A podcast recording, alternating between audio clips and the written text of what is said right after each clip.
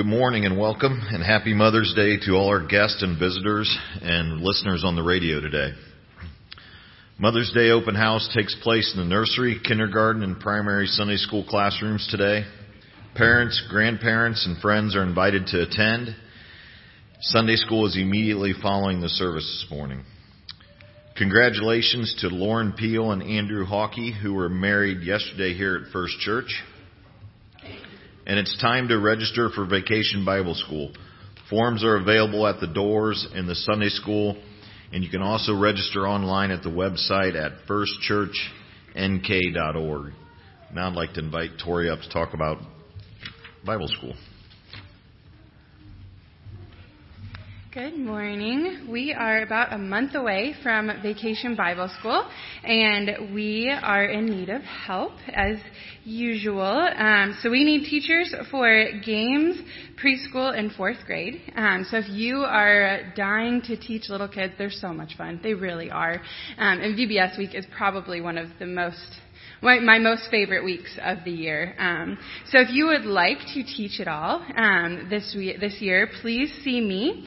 Um, but if you cannot help, like physically here during the week, uh, you can still be a part of VBS week. And so in your bulletins this morning, there is a prayer calendar, um, and it lines up kind of oh, kind of well um, with the coming with the VBS week. So we have about a month, um, and so each day it's going to ask you to pray for a specific thing for VBS week. Um, so if you can't help, you can pray. Everyone can pray.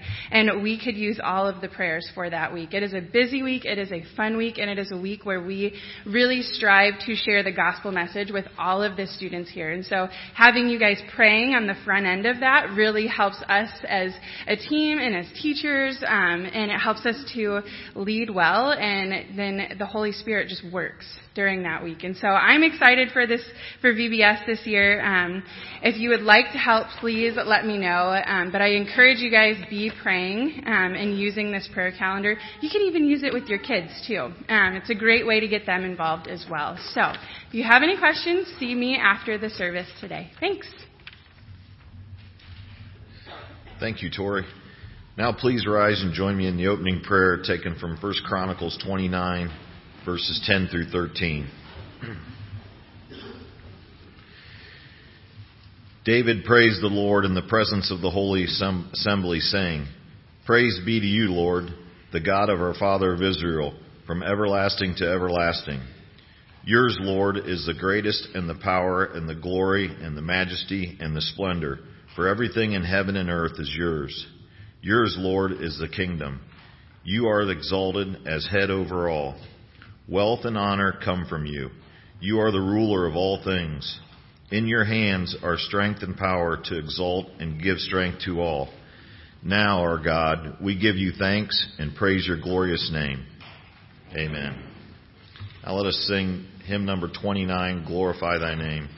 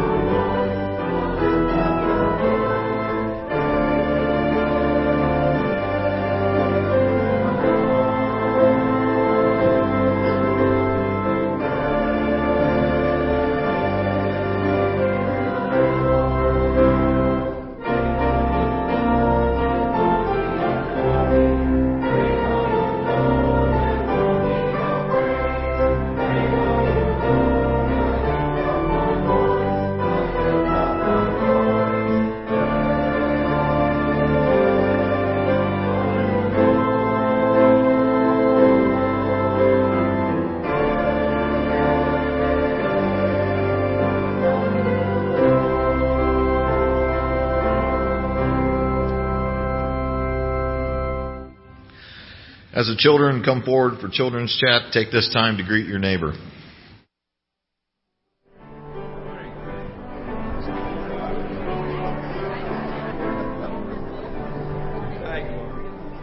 You know, what is today? Mother's Day. Do you guys tell your mom Happy Mother's Day? Yeah? Did you guys do anything special yet for your mom, or is that coming later today? I have my recital. You have a dance recital? Mom would love to see a dance. I have a little poem. You did? Good. I have a little poem, and it's called Walk With Me, Mama. It's called Walk Alongside Me, Mama, and Hold My Little Hand. I have so many things to learn yet that I don't yet understand. Teach me things to keep me safe from the dangers every day. Show me how to do my best at home, at school, at play. Each child needs a gentle hand to guide them as they grow. So walk alongside me, Mama. We have a, sorry, we have a long, long way to go. Who loves their mom? I do. I do. I love my mom so much. And you know what? Sorry. Being a mom comes in a lot of different ways, doesn't it? Yeah. Being a mom says you have a mom to go home to. Some maybe just lost their mom. Some moms maybe are teachers. Yeah. So moms have teachers, maybe like our Sunday school teachers, okay? And, you know, some moms maybe adopt. And some moms, you know what? You don't have to be a mom to love a kid like your own. And they are just the most precious gifts ever, okay? So, what is one thing that you guys love about your mom? What do you love about your mom?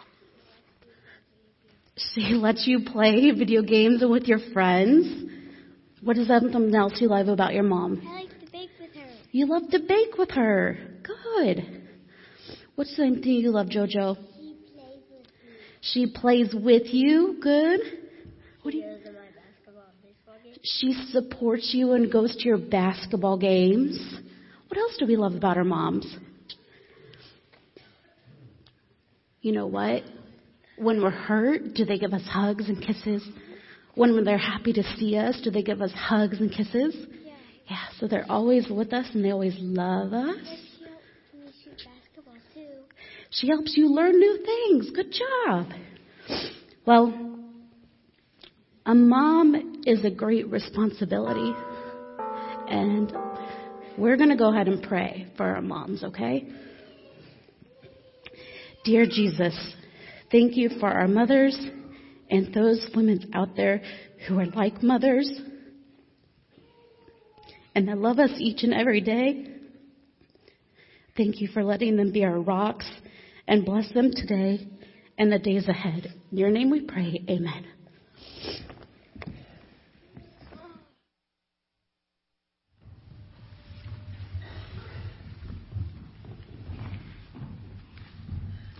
lost in our service in the last week.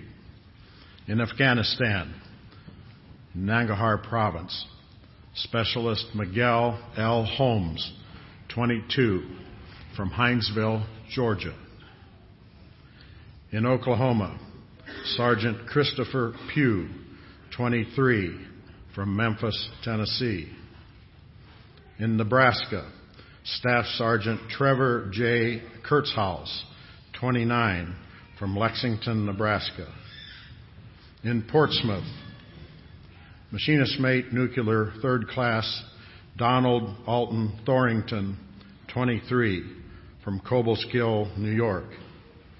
Hospitalman Shiana Solis, 19, from Veradale, Washington. Hospitalman Megan Burns, 23, from South Deerfield, Massachusetts. Hospitalman Apprentice Donovan Marion T. Mura, 22, from Queens, New York. Camp Pendleton, California. First Lieutenant Hugh C. McDowell, 24, from Washington, D.C. in North Carolina. Lance Corporal Justin A. Hines, 28, from Avondale, Arizona.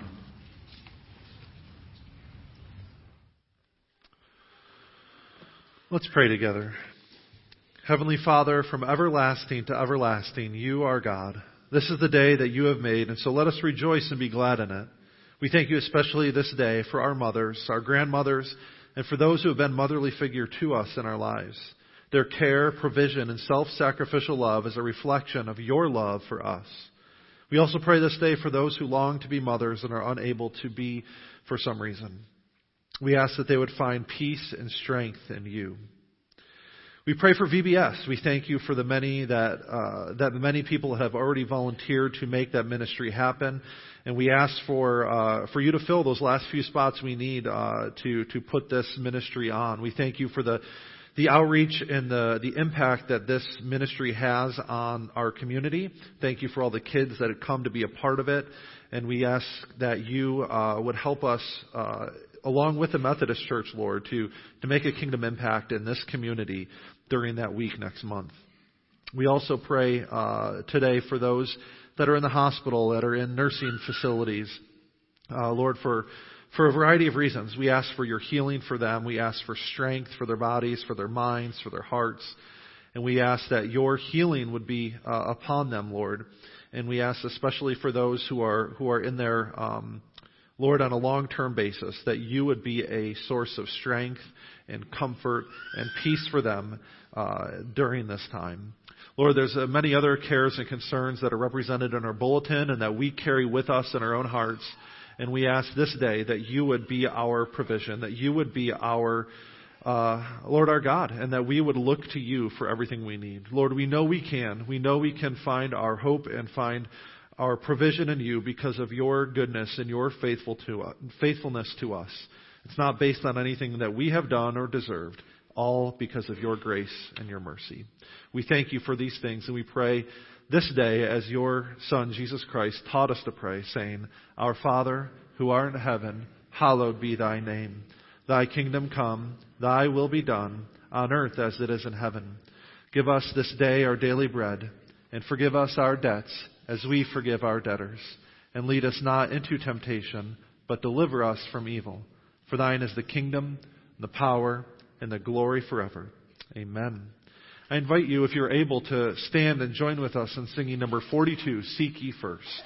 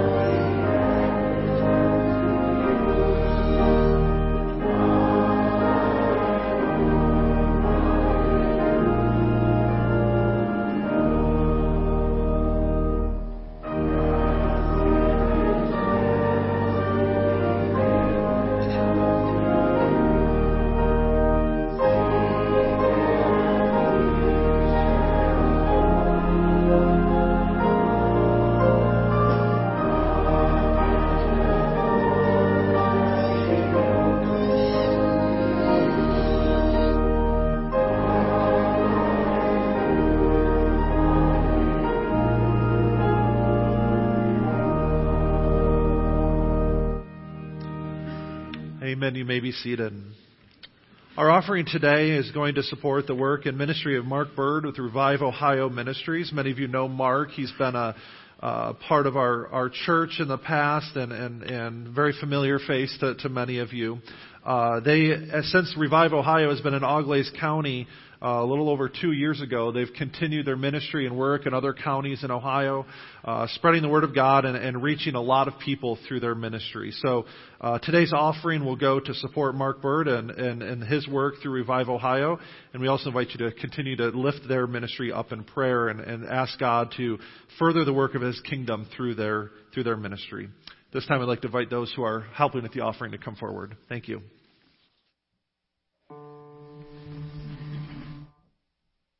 At the feet of my Lord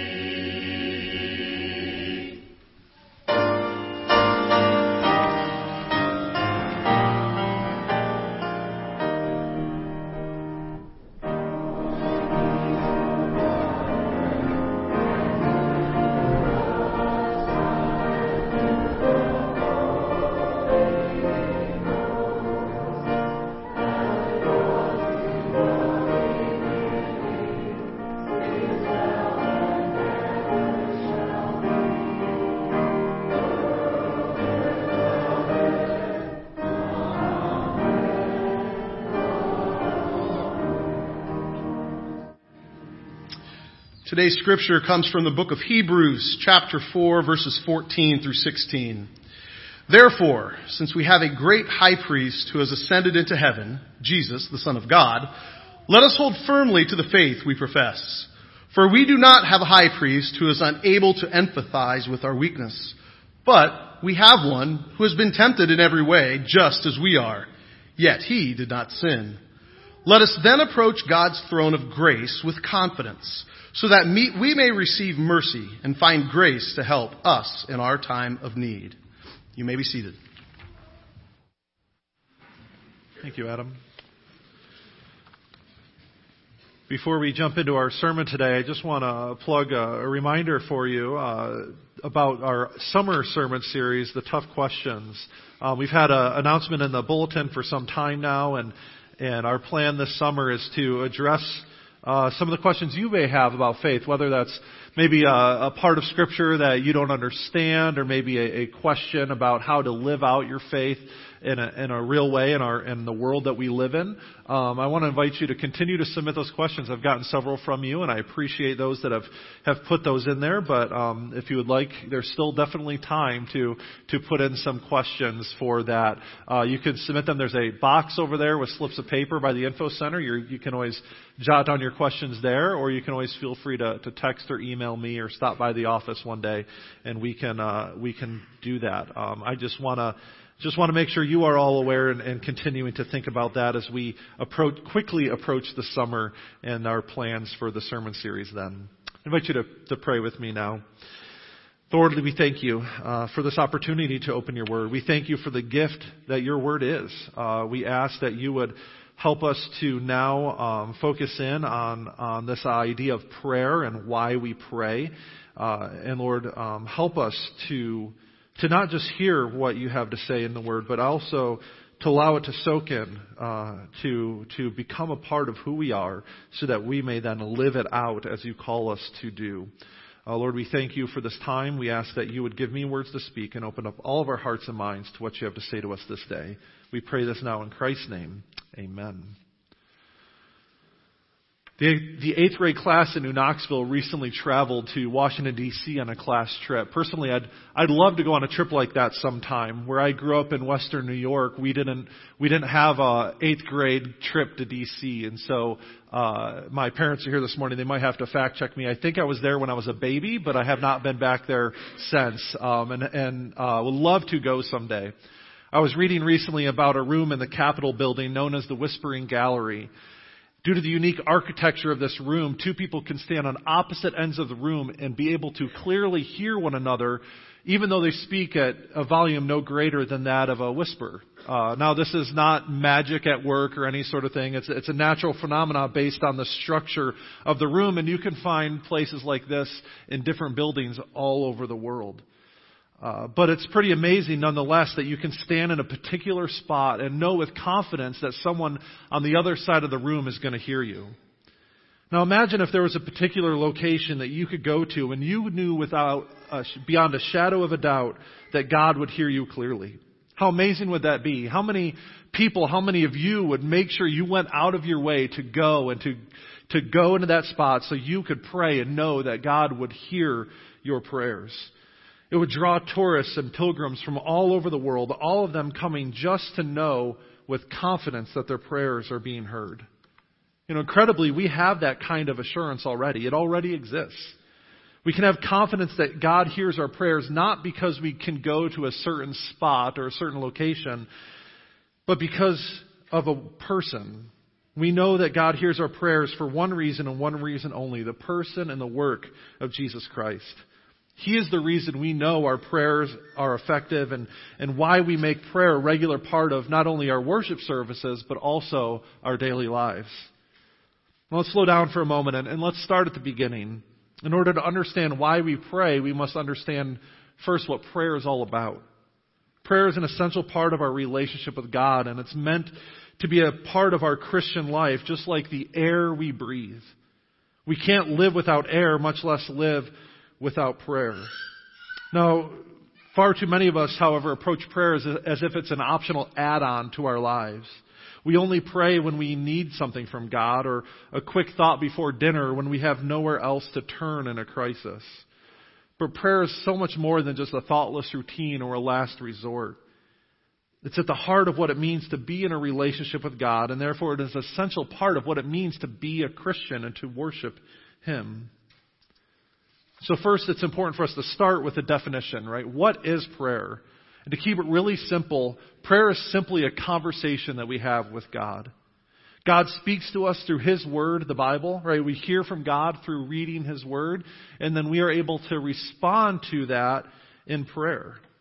We acknowledge uh, His goodness and ask Him for help in our needs. Prayer deepens and strengthens our relationship with God, just as uh, conversation and quality time deepens and strengthens our relationship with people in our own lives. Allie and I have been incredibly busy lately.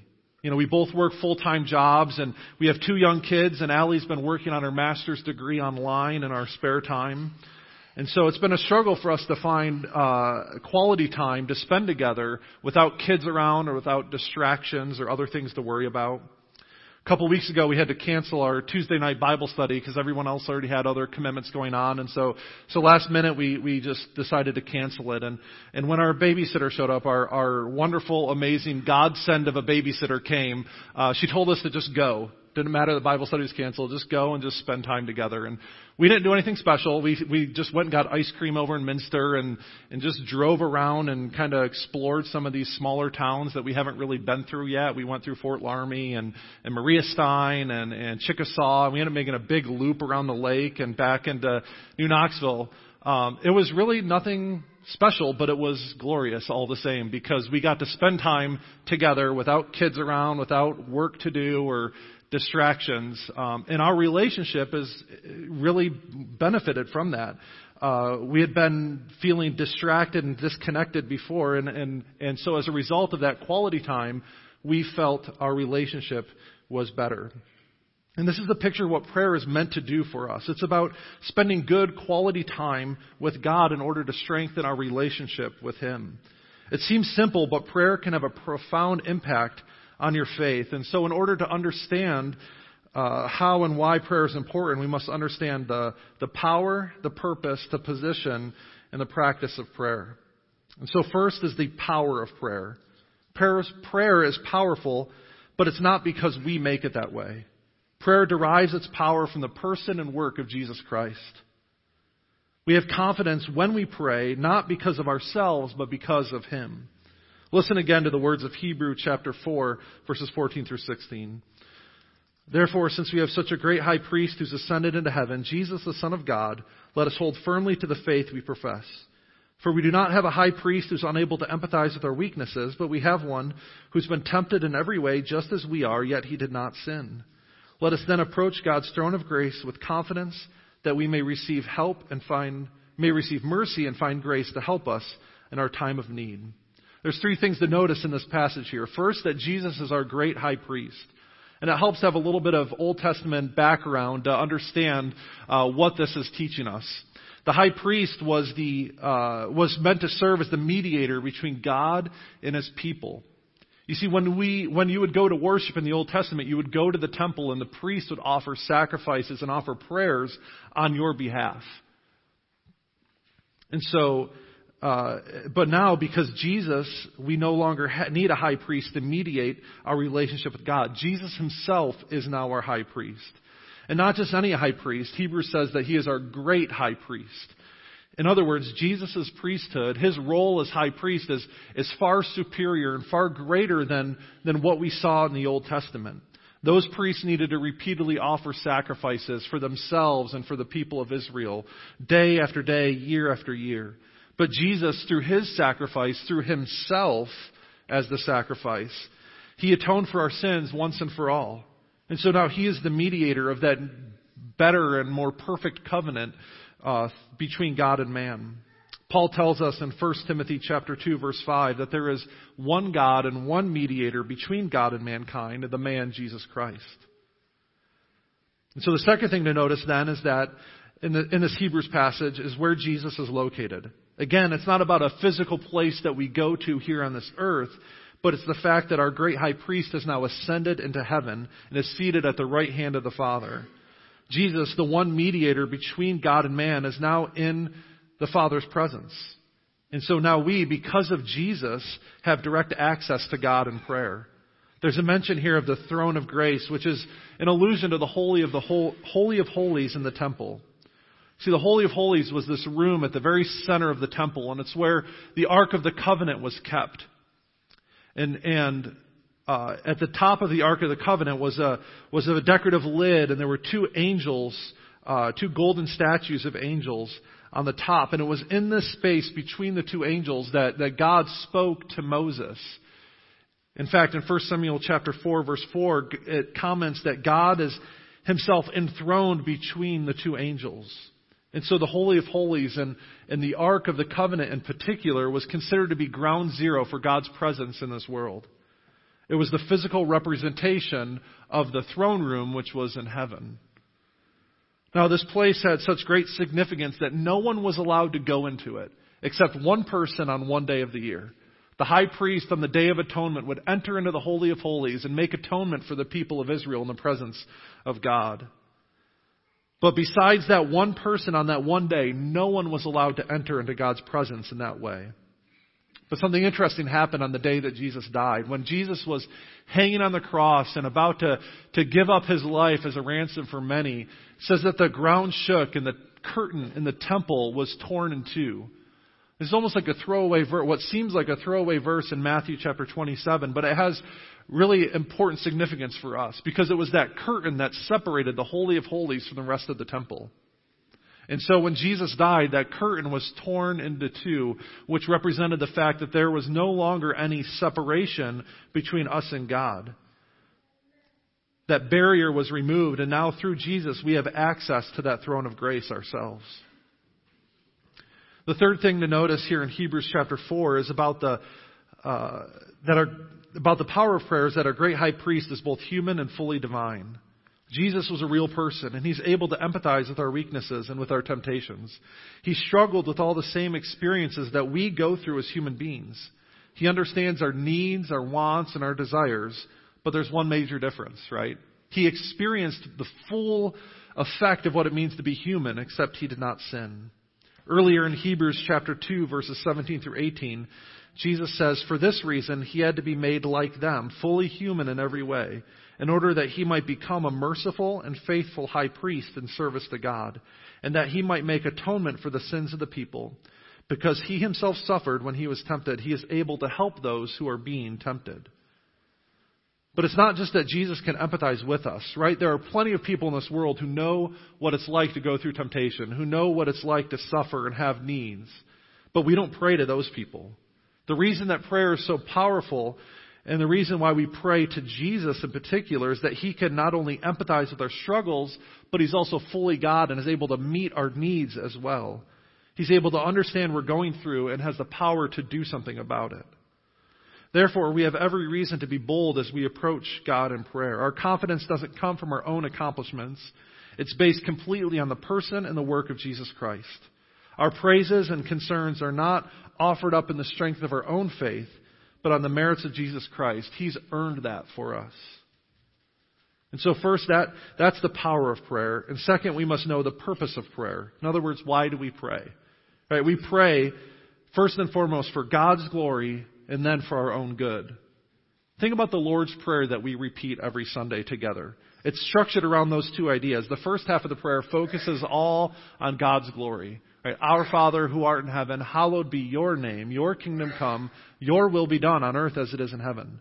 Right? It's all about God. We're halfway through the prayer and we haven't even mentioned ourselves or our concerns. So first and foremost, prayer is about giving glory to God. And then, after we've done that, we shift our attention to ourselves and our own needs and wants. Give us this day our daily bread. Forgive us our trust, our, our debts as we forgive our debtors and lead us not into temptation, but deliver us from evil. Bringing our needs to God helps us to develop an attitude of dependence on Him. We know that He can meet our needs precisely because He is good and powerful, and, he's, and He accomplishes His will in this world. And so, what should we pray for? We see from the Lord's Prayer that in other places in Scripture that we're supposed to pray for both our spiritual and our physical needs. And so, for our spiritual needs, we should pray for our forgiveness and confess to the Lord how we have done wrong. 1 John chapter 1 verses 8 through 9 says, If we claim to be without sin, we deceive ourselves and the truth is not in us. If we confess our sins, he is faithful and just to forgive us our sins and purify us from all unrighteousness. And so, so first and foremost, we confess our sins to the Lord and acknowledge our need for him. But we can also pray in order to help relieve our own anxiety and stress about what we're going through in this life. You know, prayer is a way for us to place our trust in the Lord and say, no matter what is happening in this world, no matter what is happening in my life, I'm still going to trust in you. Philippians chapter 4 verses 6 through 7 says, Do not be anxious about anything, but in every situation, by prayer and petition, with thanksgiving, present your request to God. And the peace of God, which transcends all understanding, will guard your hearts and your minds in Christ Jesus. See, prayer is an opportunity for us to trust God. It's an opportunity for us to, to come before Him and say, This is what's going on in my life. This is what I'm struggling with. This is what I see wrong in this world, and I'm going to trust that you can do something about it. Prayerlessness, on the other hand, is a demonstrated lack of trust. To worry about a problem and to not bring it to God in prayer is to believe that God isn't good enough or isn't powerful enough to do something about it. And so we come to God with our spiritual needs, but we also come to Him with our physical needs. Prayer can help when we face temptation. In the Garden of Gethsemane, when Jesus went off by himself to pray, uh, in Matthew chapter 26, he tells Peter this. He says, Watch and pray that you will not fall into temptation. The spirit is willing, but the flesh is weak. And so prayer can help us in our times of need. As we're tempted to sin, as we're tempted to stray from God, we can come to Him in prayer and He can help us. And of course, we should also bring our, our temporal needs to God in prayer, right? Those things like daily provision, right? The things that we need in order to survive. God wants us to bring those things to Him in prayer as well. We already saw in the Lord's Prayer that part of that prayer that Jesus tells us to pray is to ask God for our daily bread. What we need on a given day, those things that we need to survive, like bread and food and sustenance, but also for other things as well. Maybe it's healing. Maybe it's provision in a time of financial stress. All of those things are good uh, to bring to God in prayer and ask for His provision and His guidance. And so we see the power of prayer, we see the purpose of prayer. And third, we must also recognize and understand our position in prayer. In the Gospel of Luke, Jesus gives us three parables to help us understand the position or attitude that we should have as we approach that throne of grace. First, in Luke chapter 11, verses 5 through 13, Jesus teaches us that we should be bold. The parable describes a person who wakes up a, fr- wakes up a friend in the middle of the night to ask for three loaves of bread. The guest had just arrived and there was no food to offer them. So the person goes next door, knocks on the door, and asks that, that this friend of his would get up in the middle of the night and provide what he needs to be a good host. And the friend initially refuses the request, but eventually complies. And they comply not out of a sense of duty or not even out of a sense of friendship, but because of the person's shameless audacity. The person in the parable was bold. They knew that it was the middle of the night. They knew that it was inconvenient, but they asked anyways. And Jesus goes on to say these famous words. So I say to you, ask and it will be given to you. Seek and you will find. Knock and the door will be opened to you. For everyone who asks receives. The one who seeks finds. And the one to and to the one who knocks, the door will be opened. You see, when it comes to prayer, we shouldn't be afraid to ask what we need or want. And there's nothing too big or too small for God to handle. Sometimes we get this idea in our heads that, that we're a bother to God, but that's simply not true. God is our good Father and He desires to give us what we need according to His will. Speaking on prayer, Tim Keller says, the only person who dares wake up a king at three in the morning for a glass of water is a child, and we have that kind of access. And so we need to be bold, but we also need to be persistent. Jesus tells another parable in Luke 18, 1 through 8. And this is the story of a persistent widow who persistently petitions an unjust judge to do what is right. And even though this judge is unjust, and even though he does it for the wrong reasons because she keeps nagging him about it, the judge eventually relents and administers justice. How much more so then, Jesus reminds the crowd, will the good judge, uh,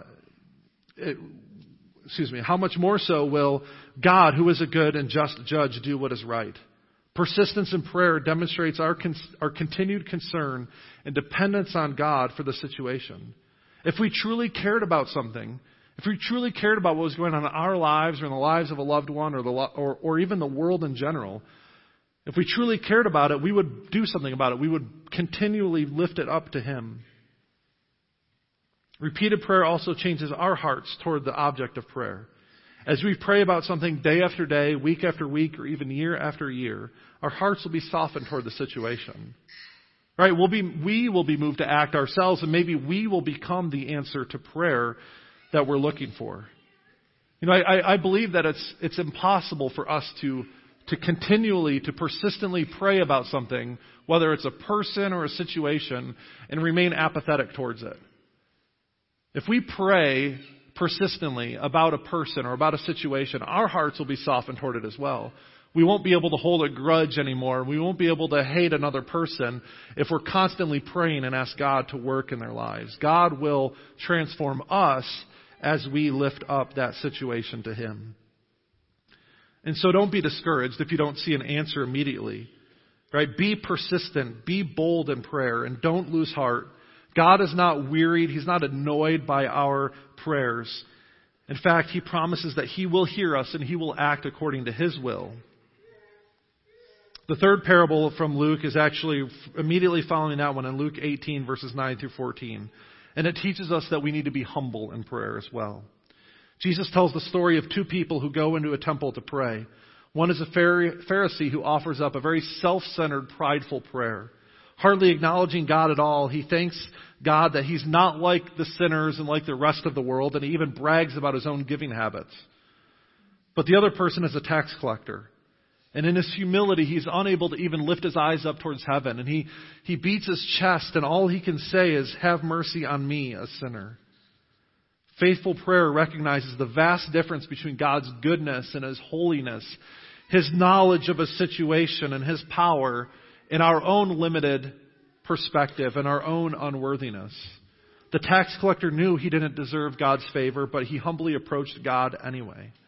Humble prayer acknowledges our own wants and desires, but ultimately submits to the will and authority of God. Right? God already knows what we want. We're not fooling him if we if we try to hide that in our prayers. I believe it's okay if we if we ask God for what we want as long as we humbly submit to his will and not demand that our own be done. Like Jesus in the Garden of Gethsemane, we need to learn how to pray, Father, if you're willing, take this cup from me, but not my will, but yours be done. We've talked about the power, the purpose, and the position of prayer. And lastly, I want to talk about the practice of prayer. We must be intentional about how we incorporate prayer and worship in an everyday life. And so there's a few things I want to highlight from God's Word. First, prayer is meant to be both private and public. We often point to Matthew chapter 6 verses 5 through 8, where Jesus seemingly speaks out against public prayer. In those verses, he says, And when you pray, do not be like the hypocrites, for they love to pray standing in the synagogues and on the street corners to be seen by others. Truly I tell you, they've received their reward in full. But when you pray, go into your room, close the door, and pray to your Father who is unseen. Then your Father, who sees what is done in secret, will reward you. And when you pray, don't keep on babbling like pagans, for they think that they will be heard because of their many words. Don't be like them for your Father knows what you need before you ask Him. These words, however, are not a condemnation of public prayer in itself. They're meant to, these words speak against the, the kind of attitude that can often manifest itself in, in public prayer. It speaks against public prayer that is self-seeking and prideful, where the attention isn't on God, but uh, rather on the person who is praying. It's good, I believe, to pray in front of other people as long as your heart is in the right place. And when done properly, public prayer can be really uplifting and even instructive to those who hear it. This kind of public prayer doesn't just happen, though. It needs to be fueled by a, a robust private prayer life. As I mentioned earlier, private prayer is like the air we breathe. Christians simply can't live without it. And it's that private prayer life, the time that you spend with God one on one, that will fuel your public prayers. So prayer is meant to be private and corporate. It's also meant to be individual, excuse me, private and public, but it's also meant to be individual and corporate. Prayer, like our faith, is personal, but it's meant to be shared with others. Think back to the Lord's Prayer, right? We pray, Our Father, not my Father. That prayer throughout it uses plural pronouns. We're meant to pray with and for other people. It also means that we're supposed to pray for other people and their needs, not just what concerns us personally. As Christians, there's no such thing as it's their problem, not mine. Right? We're called to lift up the problems, the concerns, the requests of our brothers and sisters in Christ, not just when it pertains to us. And in doing so, we come alongside them and, and, and plead for their needs in Christ's presence. Authentic prayer is also meant to be prepared and extemporaneous. Right? There's nothing wrong with pre-written prayers. Sometimes we, we look at them and, and we think, well, you know, that's not personal or that's not really coming from the heart. But rote prayers like the Lord's Prayer help us to understand and help us to pray and provide script, provide structure when we don't know what else to pray for. Sometimes words fail us, and relying on written, prayer, written prayers like the Lord's Prayer or others can be tremendously helpful. But it's also important for Christians to be able and willing to pray from the heart. Our Heavenly Father already knows what we need before we ask Him, and so we can simply pray for their need, pray for our needs and situations as they come to mind, and allow the Holy Spirit to guide us and ask Him to help us to know how to pray when we don't know what else to pray for. Remember, prayer is not, excuse me, prayer is not just something you do or include as part of the service. It's also meant to be interwoven through everything, through throughout the service, throughout life for that matter. Prayer is not just an add on, it's an essential part of the structure and integrity of our worship of God. I want to close now by giving you some advice on how to develop an active prayer life. This applies to our worship together as a church as well as your personal walk with the Lord. First thing is to be intentional. Right? Prayer doesn't just happen and it won't just happen. We need to learn to set aside time to pray. We need to be intentional about how we pray and when we pray as we worship together, and we need to be intentional about how we pray and when we pray during our own time and our own relationship with the Lord. 1 Thessalonians 5:17 commands us to pray without ceasing. Right? And that doesn't mean that we go into a, a closet and lock the door and just pray 24/7 and forget about the rest of life, right? Not, that's not realistic for us. But prayer without ceasing is a mindset. It's an attitude that we have that, that as we go through our day, whether we're at work or with family or at the grocery store or driving on the road, we know that we have access to God through Christ in prayer. That we have the opportunity and the privilege to pray whenever and wherever we are. And God encourages us to do that. But we need to be intentional about it ourselves. And so one of the things that we can do is, is put reminders throughout our day, throughout our life, that remind us of that reality and of the privilege we have to pray.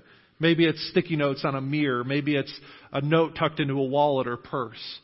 But, but something physical that can remind us to go to the Lord in prayer. And so we need to be intentional, but we also can pray and meditate on the Word of God. You know, God has spoken to us in His Word, and if prayer is, is meant to be a conversation with God, He's already initiated the conversation. Right? He's spoken to us through His Word, and so what better place to start in prayer than be in our Bibles and be reading what God has already said to us?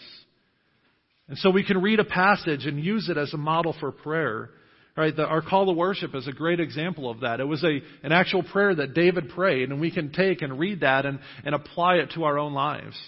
And we can use what is said in Scripture to then, to then expound on and, and, and, and lead us in how to pray. Maybe a passage speaks about God's goodness and His, and His glory, and so you can take a moment and thank God and, and pray about those things, reflect on God's goodness and glory.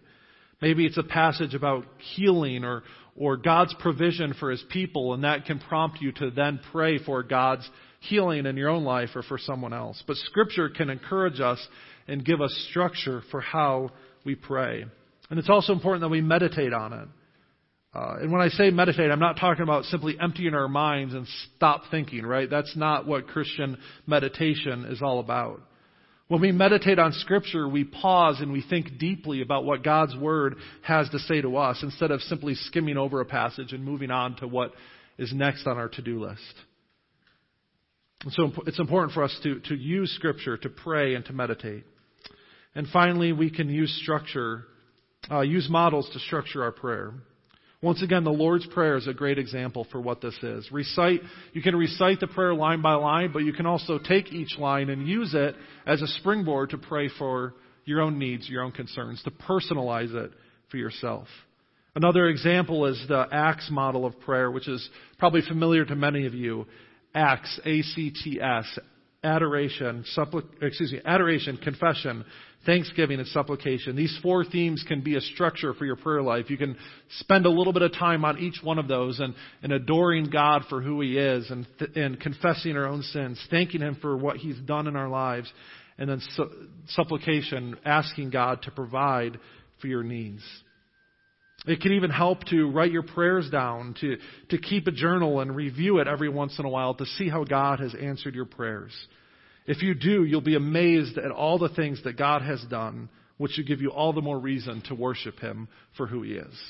Let's pray together. Father, I thank you for your word. I thank you that you've given us the privilege to come to you in prayer. I pray that as we do so together as a body of Christ here in this place, and as we do so as individuals in our own lives, that you would meet us in that place, and that you'd always answer our prayers according to your good will. We pray this in Christ's name. Amen. In closing, I invite you to stand and join with us as we sing number 371, Have Thine Own Way, Lord.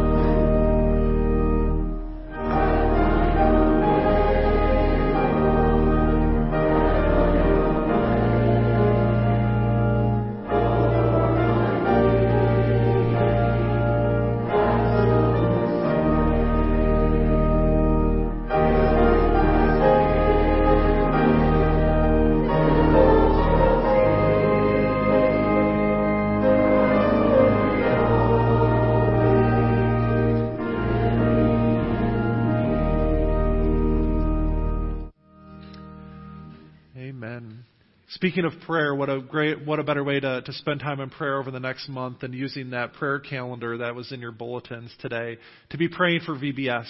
Um, what a what a great thing to be lifting up the Lord together as a church, as a community with the Methodist Church as we prepare to to make an impact for the kingdom with those kids. Now may the Lord bless you and keep you. May the Lord make his face shine upon you and be gracious to you. May the Lord turn his face toward you and give you peace. Amen. You may go in peace.